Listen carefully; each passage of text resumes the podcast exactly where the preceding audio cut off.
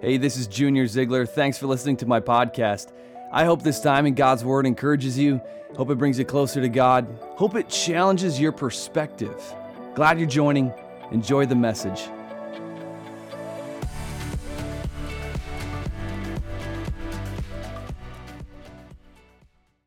Morning, everyone. It's good to see you all. And you're probably wondering why I have a juggler up here. I just figured he would do this the whole time I preach, um, just to keep you attentive. Uh, no, this is this is my brother-in-law, Scott. Um, Scott married my sister about a year ago, almost a year ago now. He's quickly become one of my best friends. But this is not why I'm up here. I actually have him up here to juggle. Um, so I've asked him to juggle a few different items. Right now, he's juggling two tennis balls.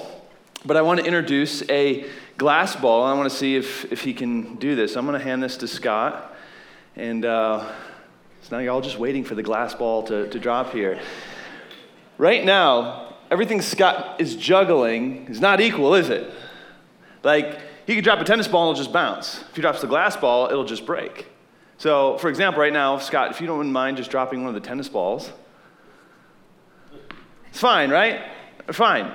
In fact, I can even introduce it back and he can go back, pick it up, and start juggling again. But, Scott, let's drop the glass ball. Let's just kind of see what happens here. We can't pick that back up and start juggling. Like, Scott, you're not going to want to juggle that anymore, are you? Hey, give it up for Scott. Thanks, Scott. Thanks for coming out here. I, uh, I'm glad I'm not barefoot. I, uh, I wanted Scott to come out here because I, I, I, want us to, I want us to see what we're juggling a little bit differently. Because we're all juggling something right now throughout our weeks. We're all juggling things in life like work and uh, friendships and marriage and children, and they're very, very different. You drop the ball at work, it, it'll be a tennis ball, it'll bounce back. I mean, worst comes to worst, you might lose your job, which is awful, but it's not gonna be like this life defining, you know, crisis. Drop the ball with a friendship or drop the ball with a hobby. It's like a tennis ball. It's going to be just fine. It'll bounce back. Not all things that you're juggling are equal. You're juggling some tennis balls and a glass ball. Drop the fragile glass ball of family, marriage. It'll be pieces on the floor that you can't gather back up, piece back together, and continue to juggle. It'll be too late. It's that cats in the cradle story. And we've all seen it, haven't we? We've all seen marriages crash. We've seen kids being rejected in the name of career progression, parents not being present. Like, I think we would all agree, our society knows it well. It's the reason we have a lot of issues in our world today because of the breakdown of the family. And so today I want to talk about the family. And I want to talk specifically about work and family. How do you balance the two? And I know right out of the gate, it seems like I'm leaving out a lot of our singles. And those of you who are, are single in here, we have so many singles in our church, and I love our singles. They are working like mad, surfing around here like crazy. Um, our church would not be what it is today if it weren't for our singles. I love our singles so much, and in no way do I want you to feel alienated from this topic today. Um, instead, I hope that you can come along for a couple of reasons. First off, some of you singles, you might, you might desire to one day have a family. Not all of you, but some of you might desire to one day have a family. And this is the time right now to, to think through this stuff and establish that foundation. But also, if you're single, you have a lot of friends and family members who are juggling work and family right now. And we as Christians, we're never exempt from certain topics in Scripture because it's not relevant to us. We need to know, we need to know it all so we can be a blessing to those around us. And so if you're, if you're single and you're here today and you're thinking, man, we're talking about work and family, seriously? Like this has nothing to do with me? No, it does, and I want you to, I want you to come with. I, I don't, want, I don't want you to, uh, to tune out. To add to that, I know there's also people in this room, I'm sure there's people in this room who have some regrets when it comes to family and work. And so you might be past that like, you know, daily hourly parenting stage and your kids might be older and you might be looking back going, man, this is like too late for me now and I have some bigger regrets. And in no way do I want to rub salt into a wound at all. We serve a great and gracious God who is not done. He's not done. And so I hope that, that this time doesn't make you feel worse. Instead, I hope that you can sit there and really cheer this on from somebody who maybe learned a little bit the hard way. I think we would all agree the church has to talk about this. The church has to talk about work and family.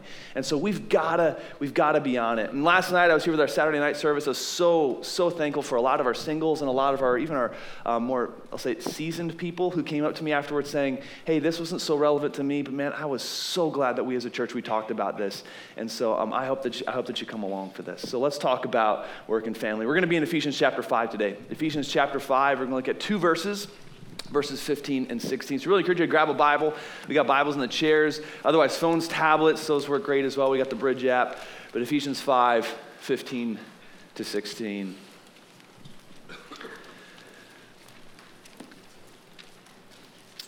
You know, as a church, one of the things that, um, when it comes to what we teach and how we choose what we teach. Usually, what we choose is a book in the Bible, and we'll go through that book, and we'll take like eight to ten weeks. We did that with uh, with Timothy, um, the beginning of this year. Um, we'll just pick a book and we'll just kind of march through it verse by verse. It's really how I prefer to preach. For me, it's a lot easier to preach that way. But um, throughout the year, we'll take a couple of breaks throughout the year. We take we call them these mini series, or like two to four week long series, where we just get like super, super, super uber practical and talk about stuff that's happening in the home and talking stuff that's happening at work and what the Bible says about that. And so that's what we're really doing with this series. Is we're just kind of taking a time out from going verse by verse uh, through a book, and we're just going to get super, super practical. Today is especially one of those days. We're going to look at Ephesians 5, 15, and 16 for, for a little bit, and then we're just going to get crazy practical and talk about family and work and, and how can we balance the two. Uh, so let's read this Ephesians 5, 15 to 16. Paul writes to the Ephesian church, and he says this He says, Look carefully then how you walk not as unwise, but as wise, making the best use of time because the days are evil. Father, I ask that you bless our time in your, in your word today.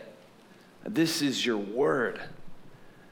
Our Creator has spoken to us using this book. We thank you so much that we can open it, that we can study it, and that you speak to us. You're still speaking to us.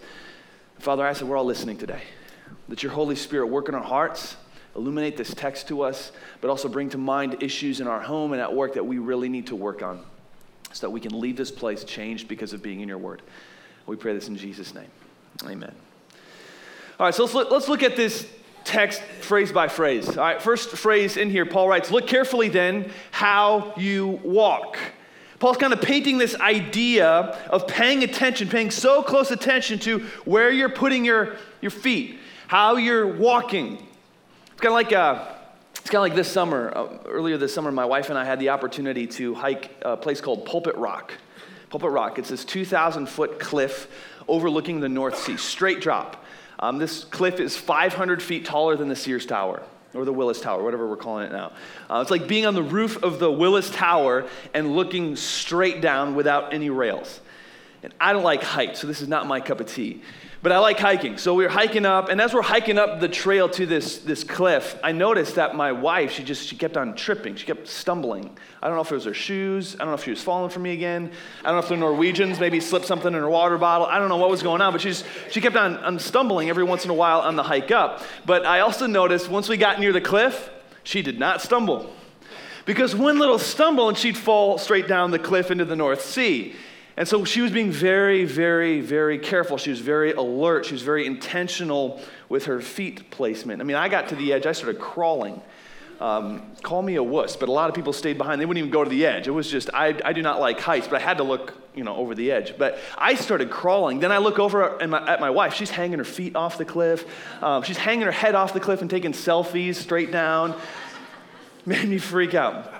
I cannot lose my wife. You know how bad I would be at dating again? I, I would just be, I'd be like that lonely old man out in the cabin, like, I, I, need my wife. So my stomach is like churning just looking at her on the edge of the cliff because we had to be so extremely careful as to what we were doing and where we were putting our feet and, and where we were. Um, that's kind of what Paul is getting at here. Have you ever been in a situation where your, your senses are so heightened? They're so heightened that you know exactly where you are, where things are at, because you had to be so careful. That's exactly what Paul is getting at with this text. He's saying, go about your calendar, go about your schedule, go about your task list, go about your day so carefully Know what you're doing, know why you're doing it. Don't do things willy nilly. Don't just fill your calendar up. Life is this tightrope. So be very careful, be very intentional, be alert about your schedule. Why? Well, to make the best use of time. And I love this phrase. There's so much more to this phrase than what, meets the eye. It's really easy to, to just read past this. Um, there's so much more to this phrase, but we have to look at it in the original language uh, to, to bring it to life. So, so let's do that. The, uh, the original language here for this phrase is exagorazo. Um, which sounds like a Harry Potter spell, you know, exagorazo. But uh, exagorazo, I, I know that means like nothing to you. I just like to say it because it, it, makes me sound smart. Um, actually, we have a lot of Greek people in our church who they are always correcting me and saying, Junior, that's not really how you say that Greek word. So I've looked it up and I've asked a few people though. So it's exagorazo. And exagorazo is this phrase that means buying back, to buy back. You ever get rid of something and then you want it back, you want to purchase it back?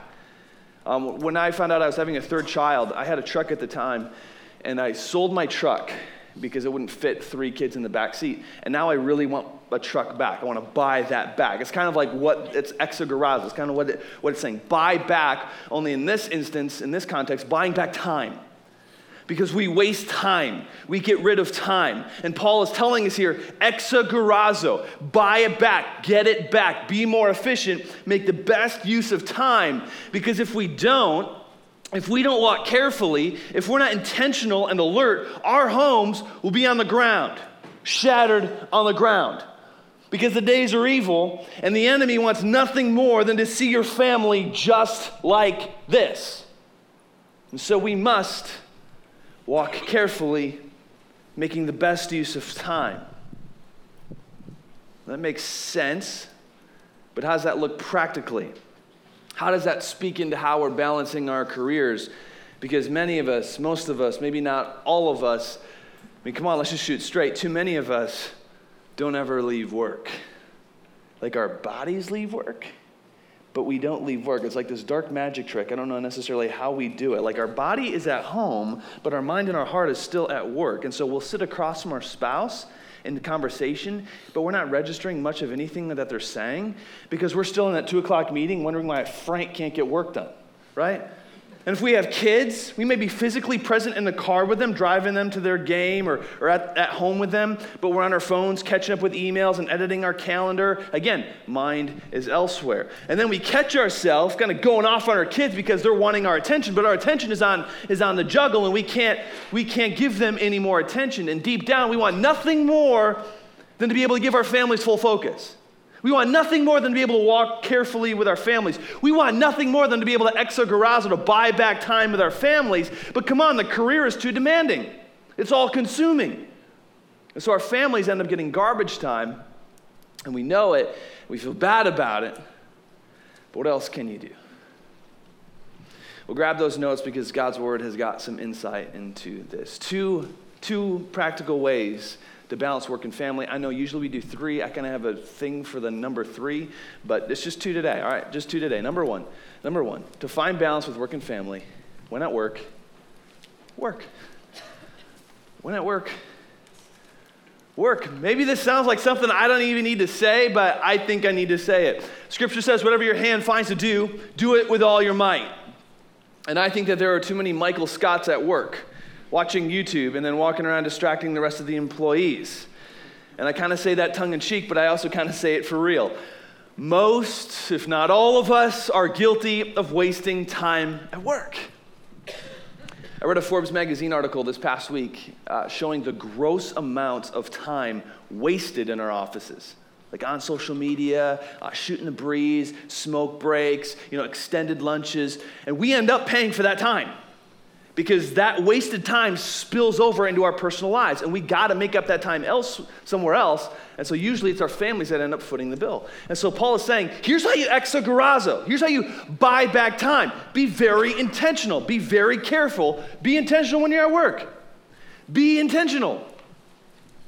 Be intentional. Be intentional with your time at work I'm not saying you have to be that person who's like, doesn't talk to anybody and locks himself in their cubicle, has no friendships at work, you know, tracks how many minutes they're talking to people, always looking at their watch as people are talking. You know, I'm not saying you have to be like this bureaucratic time cop. Like, we should be a blessing to those we work with. And I know there's something to be said of like having fun at work and having relationships at work and all that. That, that helps office cultures. I understand that. I'm not saying you have to be like super rigid. What I'm saying is, is be careful at work. Be calculated with where you're spending your time. We could all be more efficient when it comes to our work, and that would help out our homes. Make the most of when you're at work so that your home doesn't have to foot the bill for that wasted time. So be intentional, but also leave. Leave. Leave work. I get it. This is so difficult for me to do, especially if I have an unfinished goal for the day. I usually write down goals for each day, and if I don't have that goal finished by the end of the day, I'm bothered. But something that I'm learning is that the longer I'm at work, the less productive and creative that I am. And so I have to leave work, go engage the family, and then I come back the next day, and I'm way more productive because I'm refreshed. And so there are times where I have to physically close my computer, gritting my teeth because I have something undone and that bothers me. And I, I seriously, I have to have to make myself stand up. Uh, Michael Hyatt, you may have heard of him. He's a, he's a famous blogger, um, very popular. He has his lights timed at 5:45 to just turn off.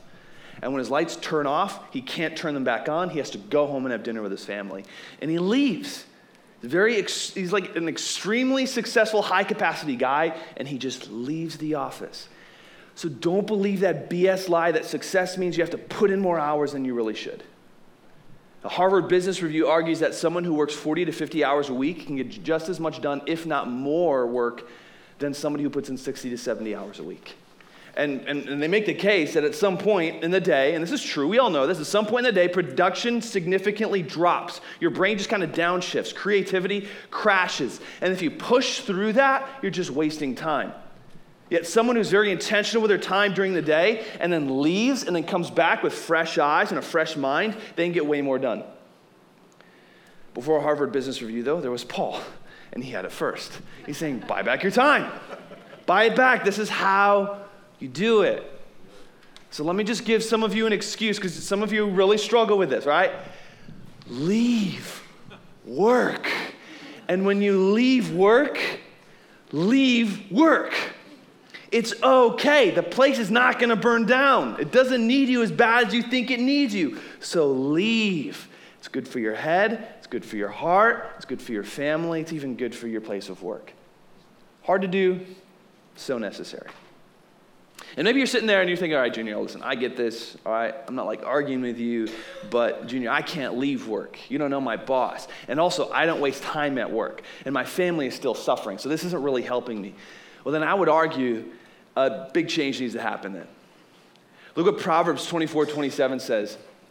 Proverbs says this prepare your work outside, get everything ready for yourself in the field, and after that, build your house. There's a lot of applications here. But really, what the writer is saying is, is work, when you're at work, work, work hard, do good work. But then, after that, go home, leave. There's this there's this transition time that you have to have, that you have to find. And if you can't find this transition time, then it's time for a big change. There has to be a transition time in the day where you leave work and you go and you engage your family. Find it, leave work, and go build your home. When at work, work. Be on time, be a good worker, work hard, put in your hours, bust it, don't waste time, so when the day is over, you can leave. You need to leave and bring your mind with you. So when you're at work, work. Number two, and this is really where I want to I want to hit this hard. Number two, when at home, invest. When you're at home, invest. I think too many people will pull their car into their driveway in the evening and they think, okay, well, I'm here. Good enough, I'm here and so and so, my coworker, my friends, they're not, so it's just good enough, I'm here. No, it's not good enough to be physically present because your family can quickly sniff out when you're not actually home. When you're at home, when you pull into the driveway, think, all right, now I've got to invest. Now I've got to invest this time that I just bought back. Our primary investment should be the home. Primary investment, primary investment should be the home. Nothing Nothing, let me repeat that. Nothing should get more of your creativity. Nothing should get more of your passion. Nothing should get more of your love. Nothing should get more of your focus than the home. The home is your foundation. We work from our home. If the home is balanced and healthy, we're going to be way more productive and effective at work. If the home is unbalanced and unhealthy, we're going to be way less productive at work. The home is foundational, so invest in the home. Here's how you invest in the home be creative at home. Be creative at home. Spend family time in creative ways. Families, don't just sit in front of Netflix. Guys, don't just get home and turn on the game. Be creative. Do some fun family creative activities. A few ideas. Uh, and you can write these down if you want, but um, just a few ideas. Geocaching. Love geocaching. Did you know that all around us in all the different forest preserves, there are boxes and tree stumps and under rocks? And you can use this little app that gives you directions as to how to get there. And then you find that box and you open it and you get to keep what's inside, and then you have to put something else in it for the next person. You know how much kids love that? It's like a freaking treasure hunt. app is called geocaching. It's this little green app. Don't download it now, but get it. Um, other ideas rent kayaks, teach your kids how to kayak. They might hate it, but they'll have fond memories of it.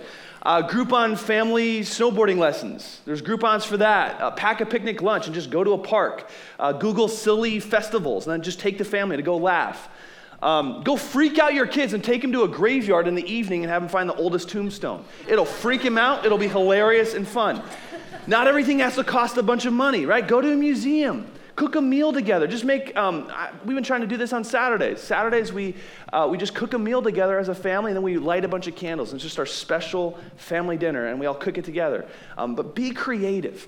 Heaven forbid, heaven forbid that our offices and our places of work get more creativity and passion than our homes. So be creative at home. And use those times, use those creative times for meaningful conversations. Know your family and let them know you. Don't just have creative, fun family times, but make them meaningful and have deep conversations. The hardest conversations that you need to have as a family can be in those fun, creative family times because people just let their guards down and they're having fun. So be creative. Uh, but secondly, remember the marriage. Remember the marriage. I almost didn't add this, but I got toward the end of prepping this and I just felt like God was saying, You gotta hit this. Remember the marriage.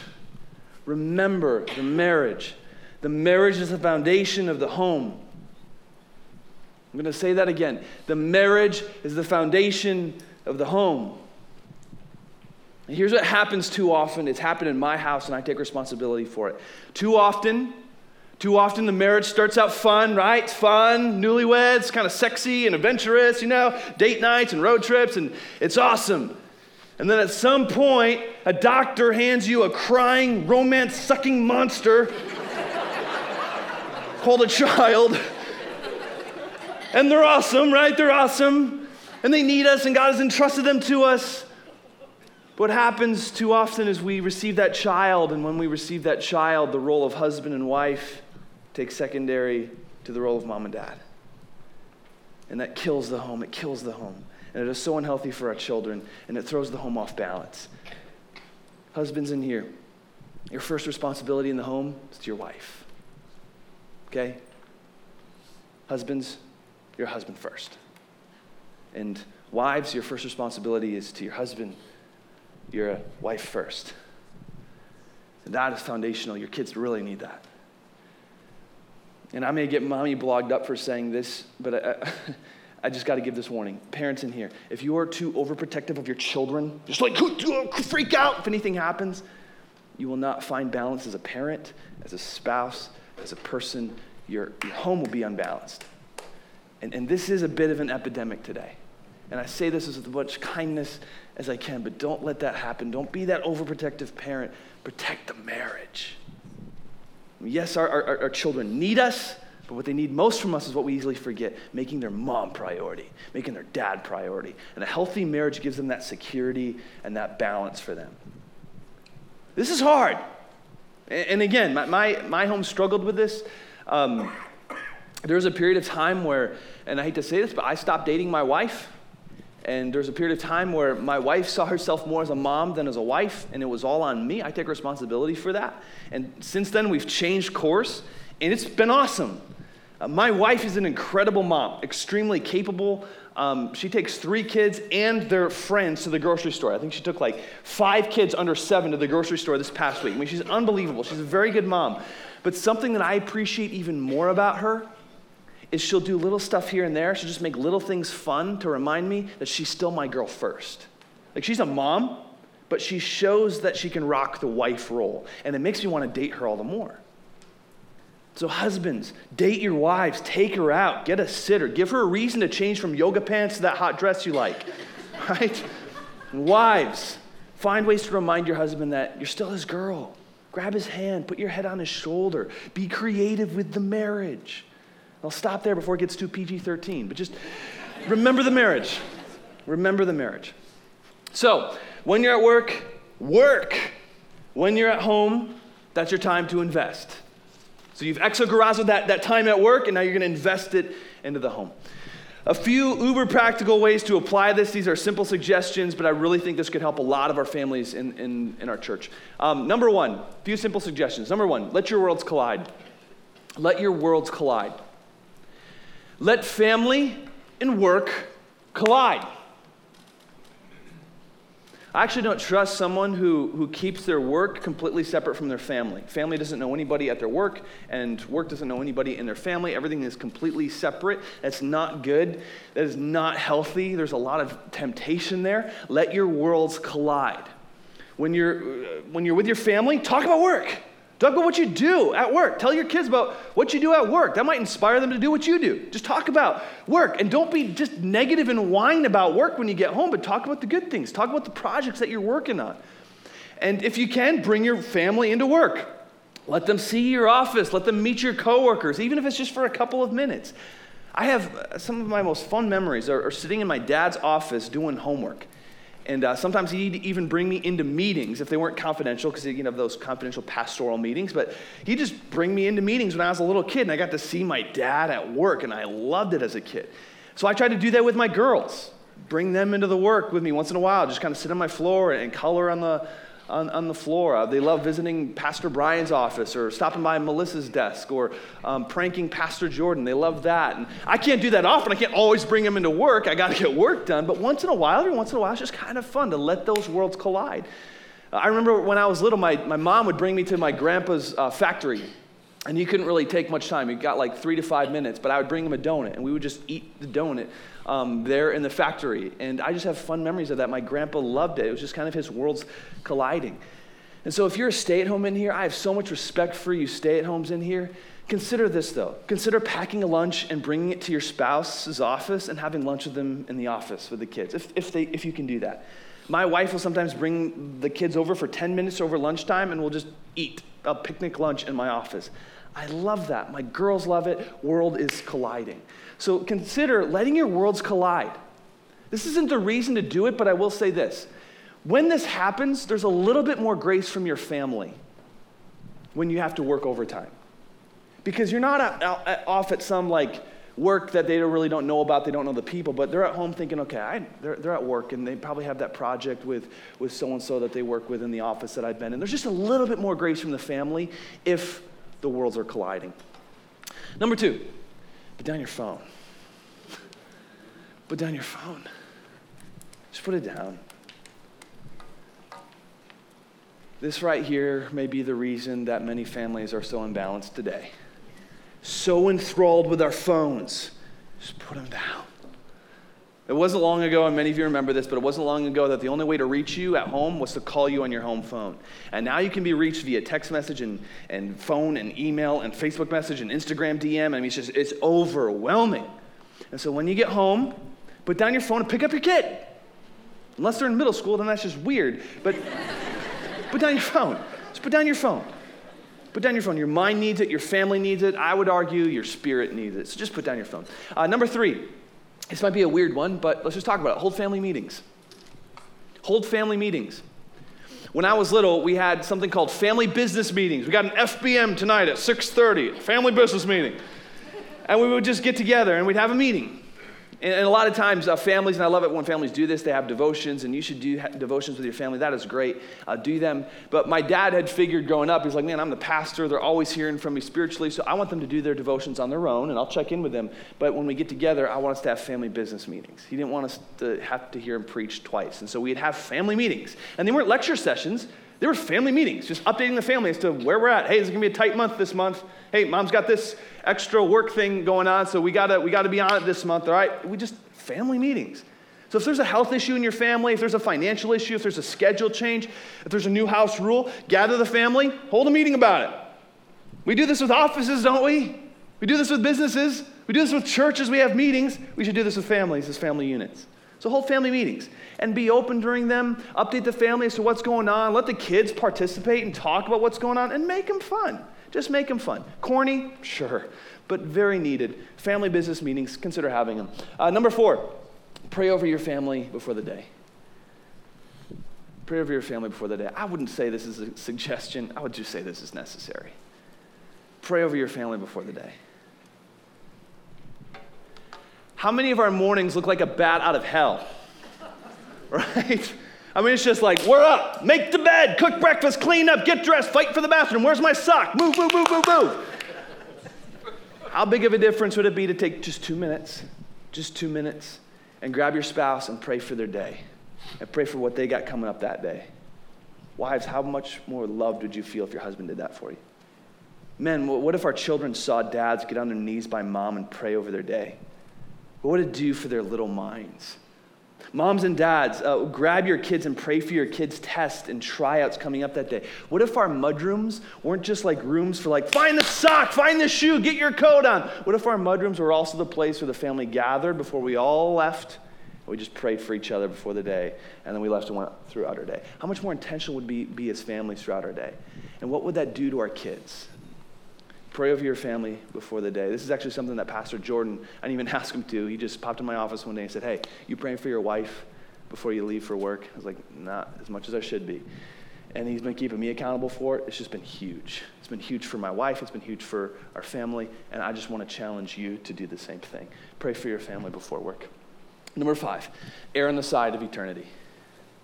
Err on the side of eternity. You will be faced with a decision.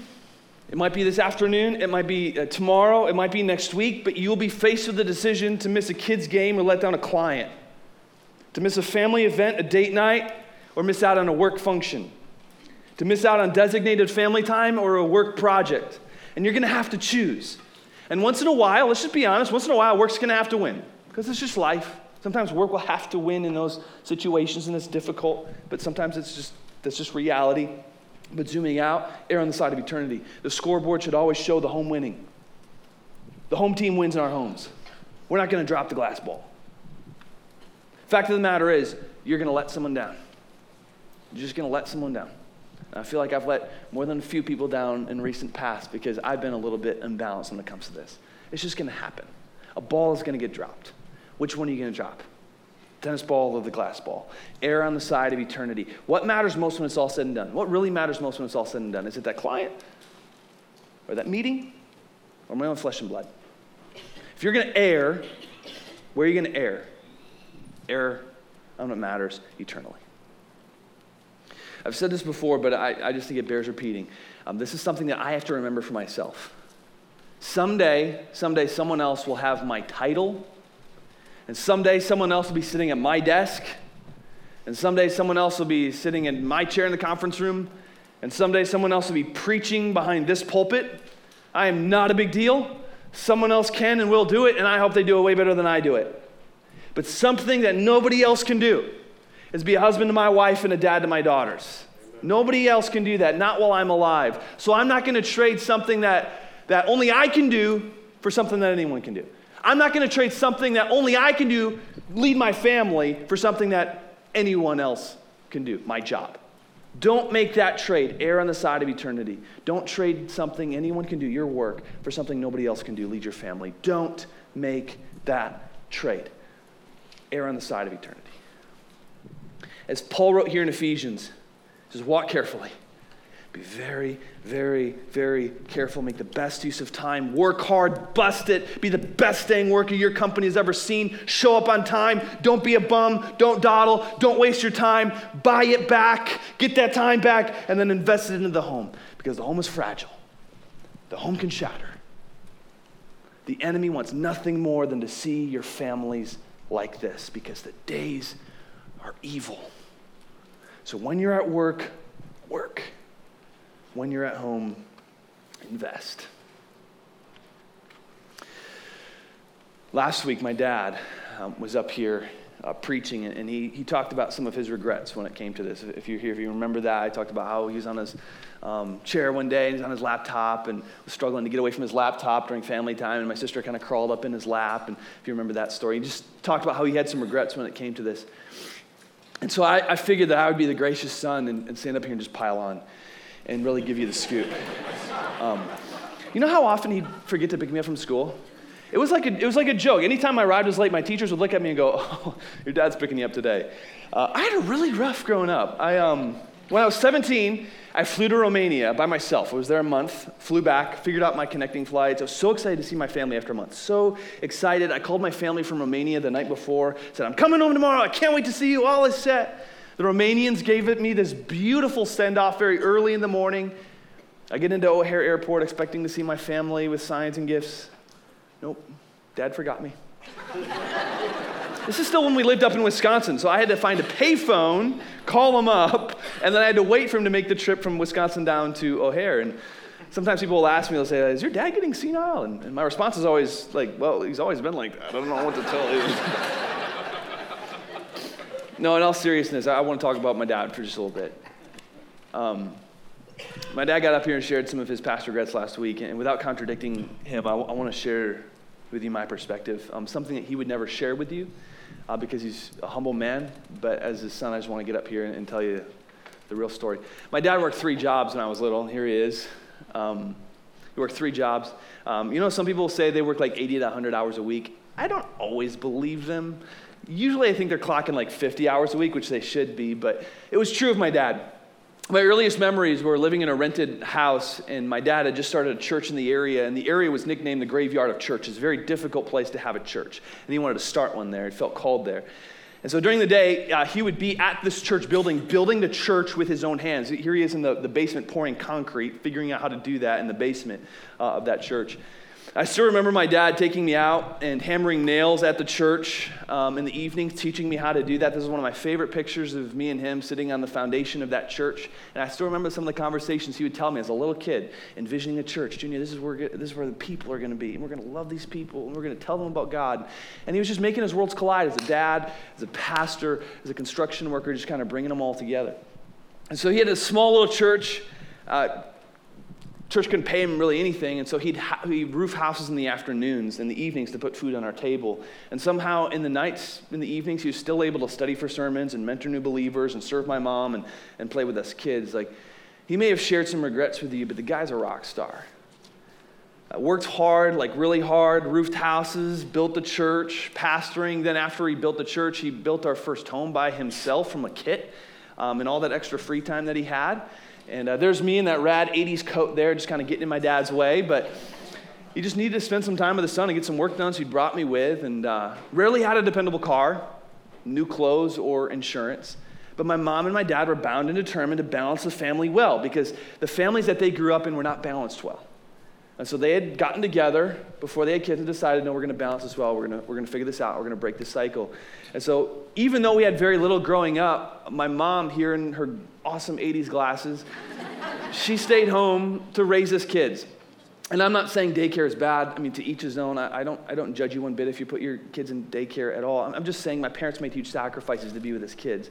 And my mom put a career on hold, and my dad worked extra hours so that she could stay home. And it's probably why I have a lot of memories of my dad taking me to the, office because he had so many little windows of opportunity uh, to spend time with me during that time. So he just took me to the church office to hang out. And now we hang out at the church office all the time. But my mom, my mom was always coming up with these creative, at the time, dumb family ideas. They were so lame at the time, you know, but they're so fun to look back on now. Like we went geocaching before the app and hiking because it didn't cost money and crafts at the kitchen table. And then when I got into grade school, my parents, they, uh, they took on a couple extra, like, little side jobs so that they could buy us a boat. The most jankiest looking boat in the world. I'm surprised it floated. But us kids, we didn't know the difference though. We had well, we have so many fun family memories of, of cruising, cruising the cruising the, uh, the Madison Lakes and that, that piece of crap. But it was so many fun memories though in, in that thing. Then as I got into high school, my dad struggled to find something that him and I could do together. We didn't like the same sports because I'm 6'2 and he's not. Um, I liked basketball and he liked wrestling. There's just, we didn't have many common interests. And so my dad got really creative and thought for a while and, and he bought us scuba diving lessons. It was something that he could do with his son. And so we would dive shipwrecks together. Lake Michigan has a bunch of shipwrecks that are fun to, to dive. But so he may have got up here and said he had some regrets, but I just want to say my family balanced or my parents balanced family like champs. And I don't say that to brag. That's not my goal at all. I, I don't want to. I don't want to come across that way at all. I know some of you longed for a family like that. I, I say all that to say this. My parents didn't have parents who invested enough in their homes, but they figured it out. They figured out balance. They made tough decisions and huge sacrifices for that balance. And yes, it cost them money and it delayed my mom's career and it put friendships and hobbies on hold for a season, but they figured it out and they did what it took. And now looking back, I look back on my childhood and I think, man, that was pretty awesome. It was a pretty awesome childhood. And I want all of our kids in there to think the same thing when they become adults. Today, um, one of my best friends is my dad. And I told him that he had, he had his gallbladder out this week, and so I called him up. I said, Dad, I, you're getting old, and you're going to have surgery. and I just want to let you know you're one of my best friends. And, uh, and I'm not just saying that. I love hanging out with him. It wasn't always like that. There were some tough years. Another story for another time. But today we're just we're good friends. My wife, get this, my wife asks to hang out with the in-laws. She just loves being around my dad and, my mom. She loves it. My, my siblings love hanging out around the house. And I, mean, I don't know about you, but I want that one day. My wife and I, we have this, this shared vision of the future. We both share it. It has nothing to do with careers. It has nothing to do with like cars or nothing to do with like what's in our bank account. It's that parenthood TV scene. Like when I'm old and gray, I want to be sitting at this big table, this big old table, my hot old wife right by my side, and my daughters and their families all gathered around and sharing memories about what happened way back when. I want that one day. I want my kids to be with me when they don't have to be. And I want the same for you, and I want the same for your families, but that doesn't just happen. It takes years of investing in balance to get there. It takes investing in the future. It takes closing that laptop and just going home. It takes putting down your phone. It takes sacrifice. It takes having difficult conversations. It takes create, creative family time. It takes balance. You can do it. You can do it. It is so worth it. So look carefully then how you walk not as unwise, but as wise, making the best use of time. Hey, thanks again for listening. And if you enjoyed the podcast, don't forget to subscribe. Better yet, hit that share button. Maybe screenshot it, share it with your friends. Thanks again for joining in, and until next time, God bless.